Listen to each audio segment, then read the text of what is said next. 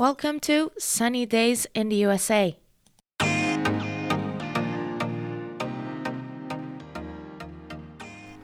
このポッドキャストでは高校、大学、院留学をアメリカで経験したホストのサニーが留学生活、国際結婚、出産、子育てなどなどリアルなアメリカ生活をシェアします。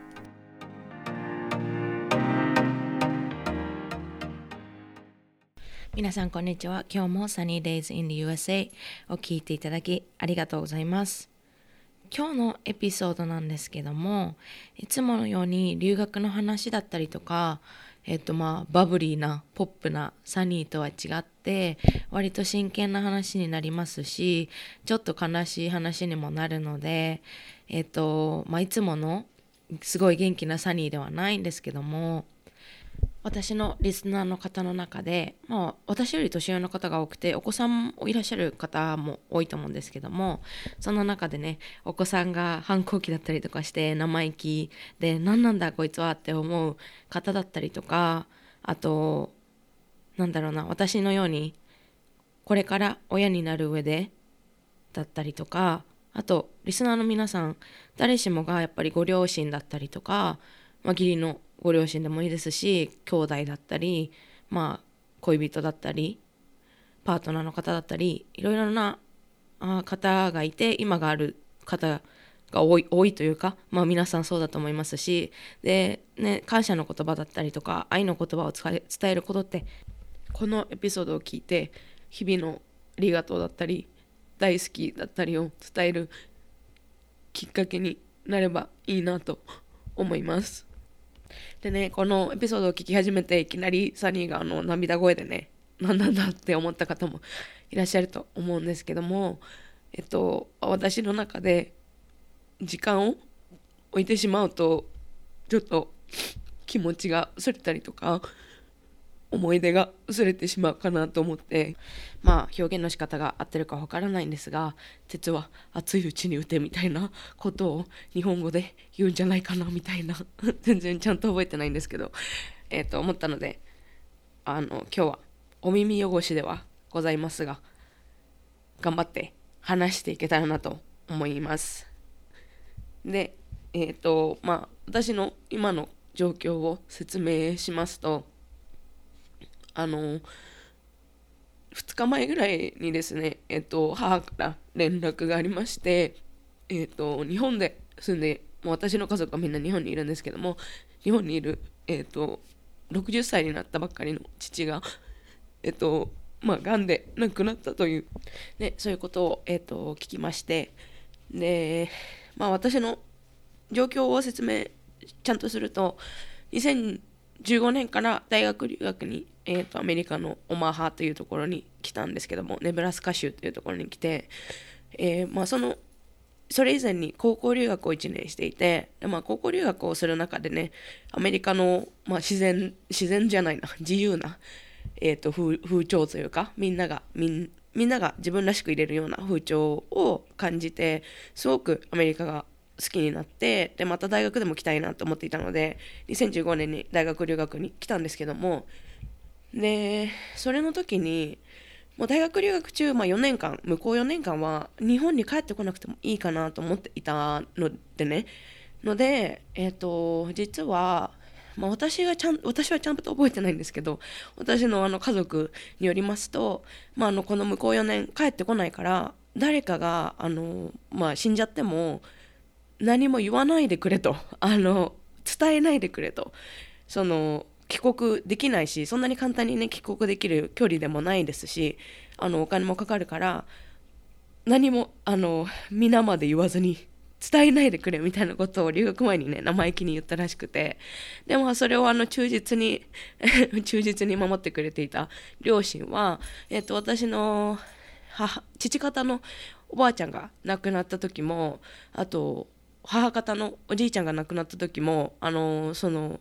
ねあの今病院にいて既得状態だからとかそういう連絡は一切なくあの死んじゃった後本当に半年ぐらい後に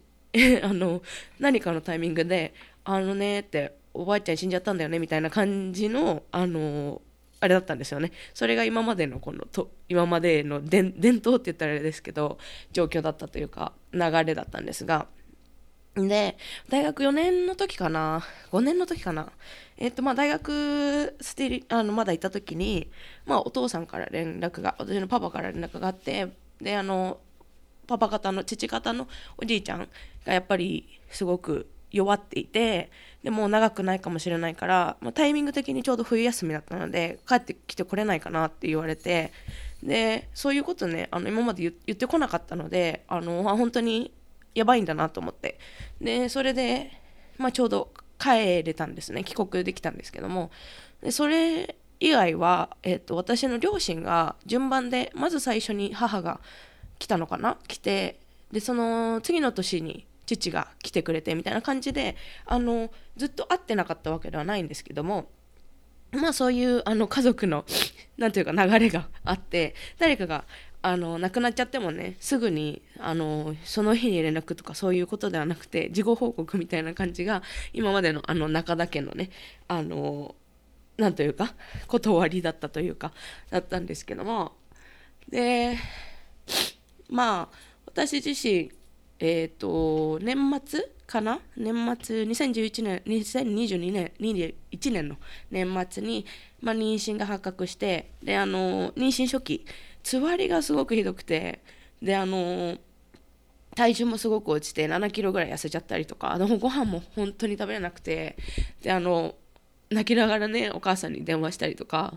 であの本当に辛いみたいな感じで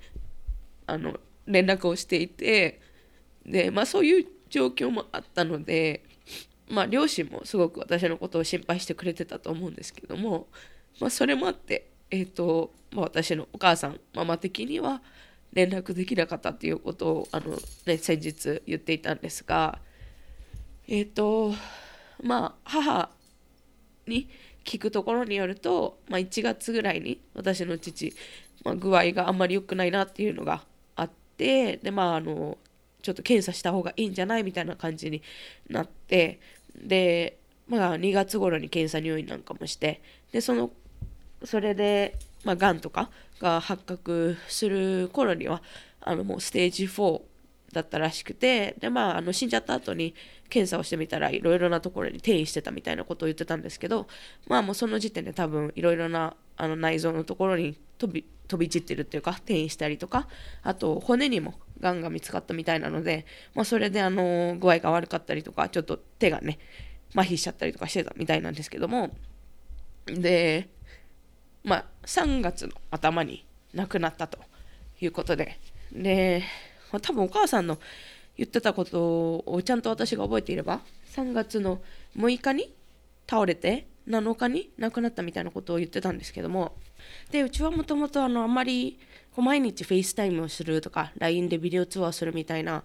あの家族ではなくて、えーと、昔はあのこっちに来たての頃は毎週日曜日とかに週末に、えーとメールを E メールを両親に送るみたいな感じで、あの日常の報告をしていてあ今日誰と遊んだよみたいな。で写真を添付してみたいな感じのコミュニケーションだったんですけども、まあ、最近はあのほら LINE もねあったしお父さんも LINE 使い始めたのでグループ LINE みたいな感じで。で特に妊娠が発覚してからは、えっと、パパとママにグループ LINE で、えっと、赤ちゃんの写真だったりとかあのこういう風にかあのね今気分良くなりましたとか体重戻ってきましたとかそういう連絡をしていてであの1回3月だったかなになんかその LINE でね連絡をしたりとか電話をしたりとかしてであの既読が1だったりとかであとお父さんに個人のね LINE のチャットで連絡したり電話したりしたんですけどあの返信が来なくてであの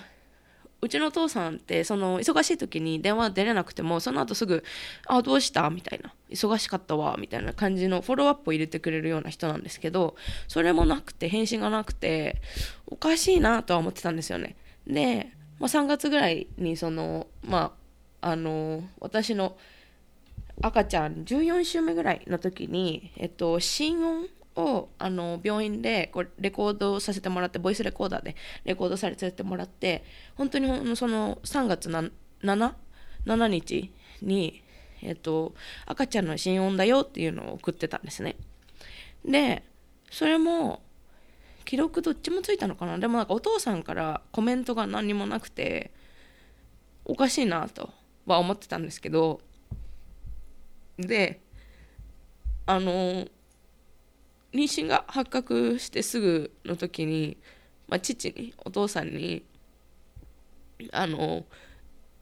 私の赤ちゃんはファーストネームは、えっと、英語とあとスペイン語でも分かるような名前にしたいなとアメリカであの使えるような名前にしたいなとは思ってたんですけど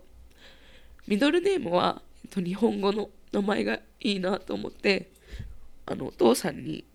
あの私の赤ちゃんのねミドルネームを考えてくれないかなっていうふうに電話でお願いしていてで「あいいよ」ってあのまあ自覚とかねいろいろあるし漢字も一個一個意味があるからそういう意味のある名前をつけたいなと思ってで私と私のあの妹年下の妹の名前は、えっと、実は私の父がつけてくれていて私のはるかっていう晴れの日の春に香りのかっていう名前と妹の名前はあの父がつけてくれていたのであのお父さんにね考えてくれないかなって。でその時は性別も分からなかったのであの男用と女用とどっちも考えてくれるっていう話をしてあいいよっていう感じで終わってて。で、まあ、3月のその初めに心音のあのレコードを送って録音を送ってで返信がなくておかしいなとは思ってたんですけどで性別が判明してでその赤ちゃん私の赤ちゃんが男の子だったんですけどそのグループ LINE で、えっと、男の子だったよっていう風に連絡して既読はねどっちもついたのかもしれないんですけどでもやっぱりお父さんからの返信はなくてお母さんは「ああよかったじゃん」みたいに言ってくれたんですけどお父さんからあの返信がなくて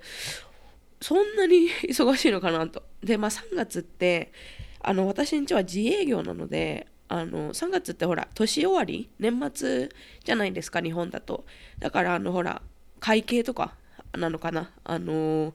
いろいろそういうので毎年3月はあのなんていうの会社の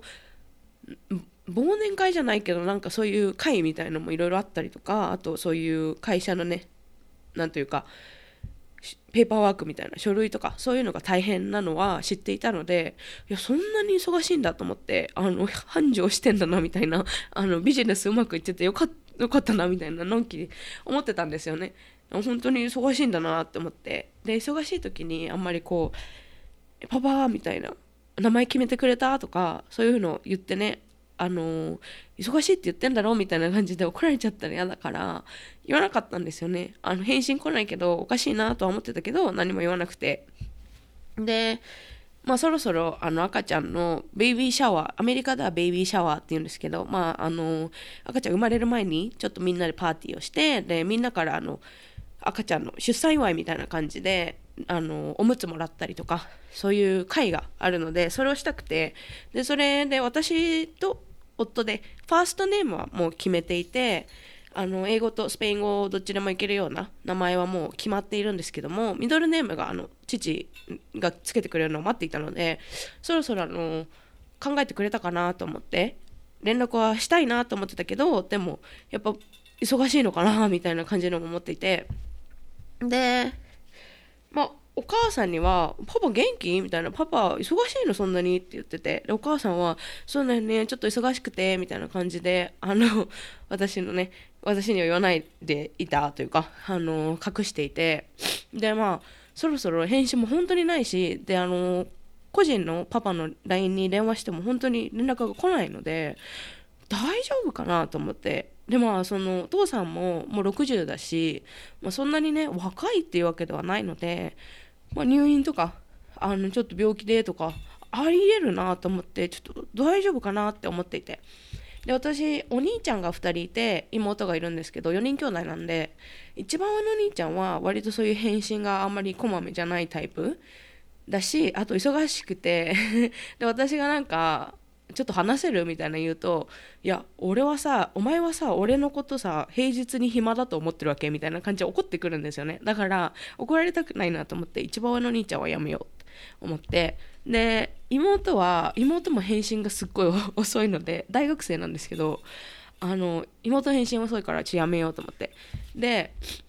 で2番目の兄ちゃん2番目の兄ちゃんは割とあの連絡がこまめなタイプというか別にあのすごいいっぱい話すわけじゃないんですけど返信は割と早い方なのでちょっと2番目の兄ちゃんに連絡しようと思ってでお兄ちゃんに「えー、元気?」みたいな「仕事どう?」みたいな感じで聞いてでしばらくちょちょっと返信あってこう「あ元気だよ」みたいなのが終わった後に「あのさパパ元気?」みたいな。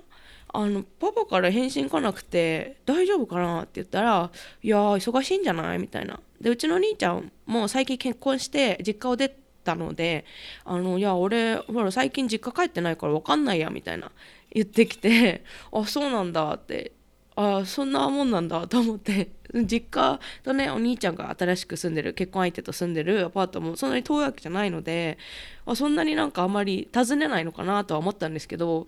そっかと思ってちょっともう元気か確認できたらちょっと教えてくれるみたいなことを言ってて。でその日に限ってお兄ちゃん2番目のお兄ちゃんが返信がこまめだしずっと会話が続いてるんですよね。ほんと30分40分ぐらいずっと会話がこうバックエンドフォースしてて。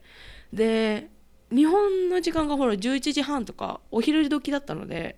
お兄ちゃん会社クビになったんかなと思って返信すっごいいっぱい来るし大丈夫かなと思っててでもそしたら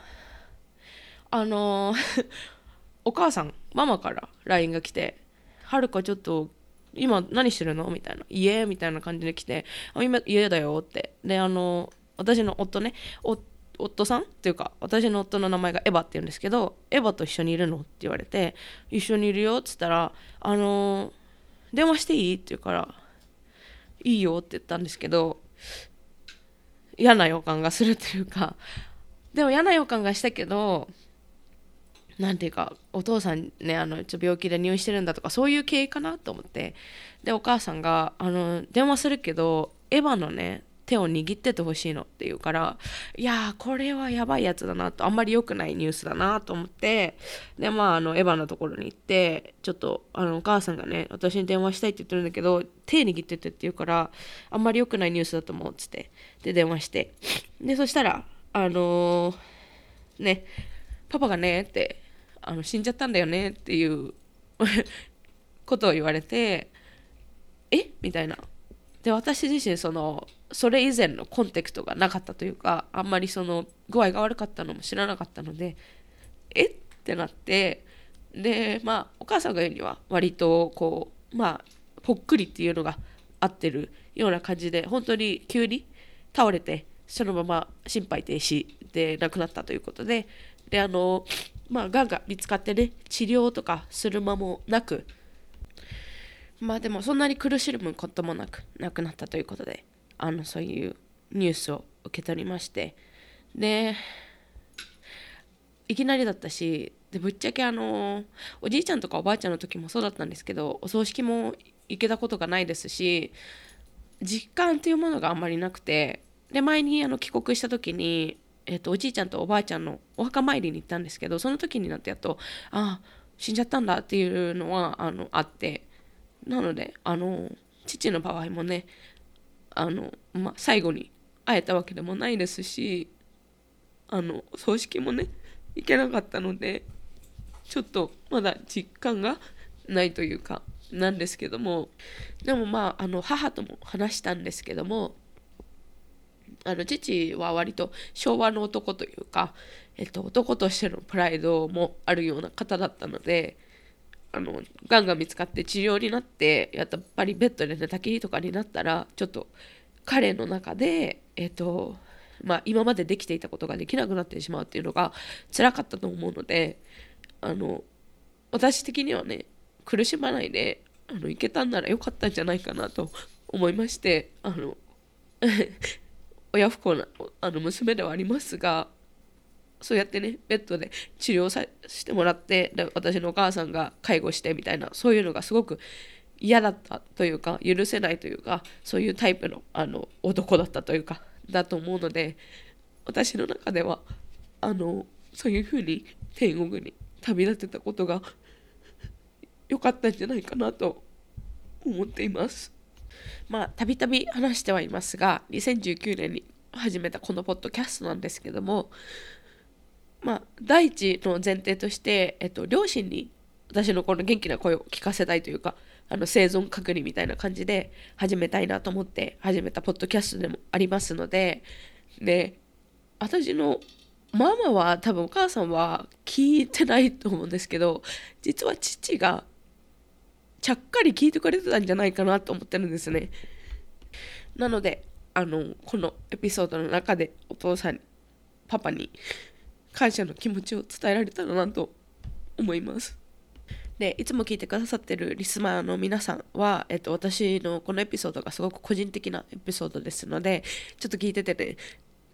えーみたいな あの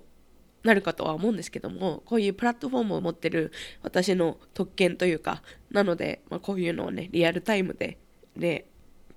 大切な人に向けて録音できるっていうのは、まあ、私がポッドキャストを始めてあの良かったなと思うところなのでもしよければ聞いてください。パパへ25年前ママと私をこの世界に受け入れてくれてというか産み落としてくれてというかありがとう男の子だと思っていた私にはるかっていう素敵な名前をつけてくれてありがとう礼儀やテーブルマナーとか肘をついて食べないとか出されたものは全部きれいに食べるとか靴は揃えなさいとかそういうことをちゃんと教えてくれたおかげではるかはどこに行ってもよくできた子だねとか外に出て恥ずかしくないようになることができました。割と突発的に高校留学に行きたいって言った時も 事後報告だったかもしれないけど なんだかんだ言ってあの快く送り出してくれてありがとう。高校留学に来れたおかげで今私がアメリカで生活できているしそのおかげで私は私のことを毎日綺麗だよって言ってくれる旦那さんと出会って毎日大好きだよって言ってくれる素敵な旦那さんと新しい家族を築き始めることができています。大学留学に行く前にどこかに行った帰りの車の中で家に着いて駐車場に止めているのに車の中で「はるか子供は結婚してからだぞコンドームはちゃんとつけなさい」っていうのをきっと多分すごく 気まずかったと思うけど言ってくれてありがとう。結婚の許可も報告も ズームでしかできないような親不幸な娘だったし結婚式も。挙げられずに ウェディングドレス姿も見せられなかったし 次は知らない間に妊娠をしてしまって 孫に合わせることもできなかったしあんなに応援してくれていた大学も快く行かせてくれた大学院も卒業式にてもらうことはできなくて。ずっとずっと親不孝な娘だったけどいつも一番に応援してくれてありがとう。たくさんの手術をしていろんなところに縫い傷があって傷物になっちゃったなって心配されてたけど素敵な私のことを一番に愛してくれる 旦那さんと一緒になってこれからも頑張って幸せな家族を築きたいなと思うしこれから生まれてくる赤ちゃんにもパパがしてくれたようにたくさんの愛を注いで時には厳しく時には優しくちゃんとに子育てしていけたらなと思います。お互い会えば同じ目線でものを考えることもあんまりないし怒らせちゃったりパパが私を怒らせたりすることもあったしパパが 私に説教したりとか何かの話をする時は話長えなーって思いながらぶっちゃけ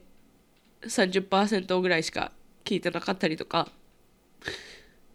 目を見て聞きなさいって怒られているからちゃんと目を見て話を聞いてると思いつつ実はパパの目ではなくて眉毛を見ていたりとかそういうことばっかりだったけどパパが教えてくれたことはちゃんと覚えてるしパパが天国で見ていても 大丈夫かな大丈夫かなってあたふたしないようにこれから私も ちゃんと大人として親として妻として一人の一人前の人間として頑張っていきたいと思いますのでそっちから変わらず応援してくれればなと思います。ママが一人になって寂しいと思うのでこれからは私も頻繁に連絡したりとかお金を頑張って貯めて日本に1年に1回くらい帰れたらいいなとも思ったりもしたりもしてます。頑張ります。天国で大好きなタバコとギターを弾いたりお酒を飲んだりして気長に待っててくれたらなと思います。25年間愛してくれてちゃんと育ててくれてありがとう。パパの娘に生まれてこれて本当に良かったです。本当にありがとう。大好きです。皆さんお耳汚しなエピソードで大変申し訳ございません。聞いてくださってありがとうございました。皆さんも大好きな感謝している人にありがとうや大好きを伝えて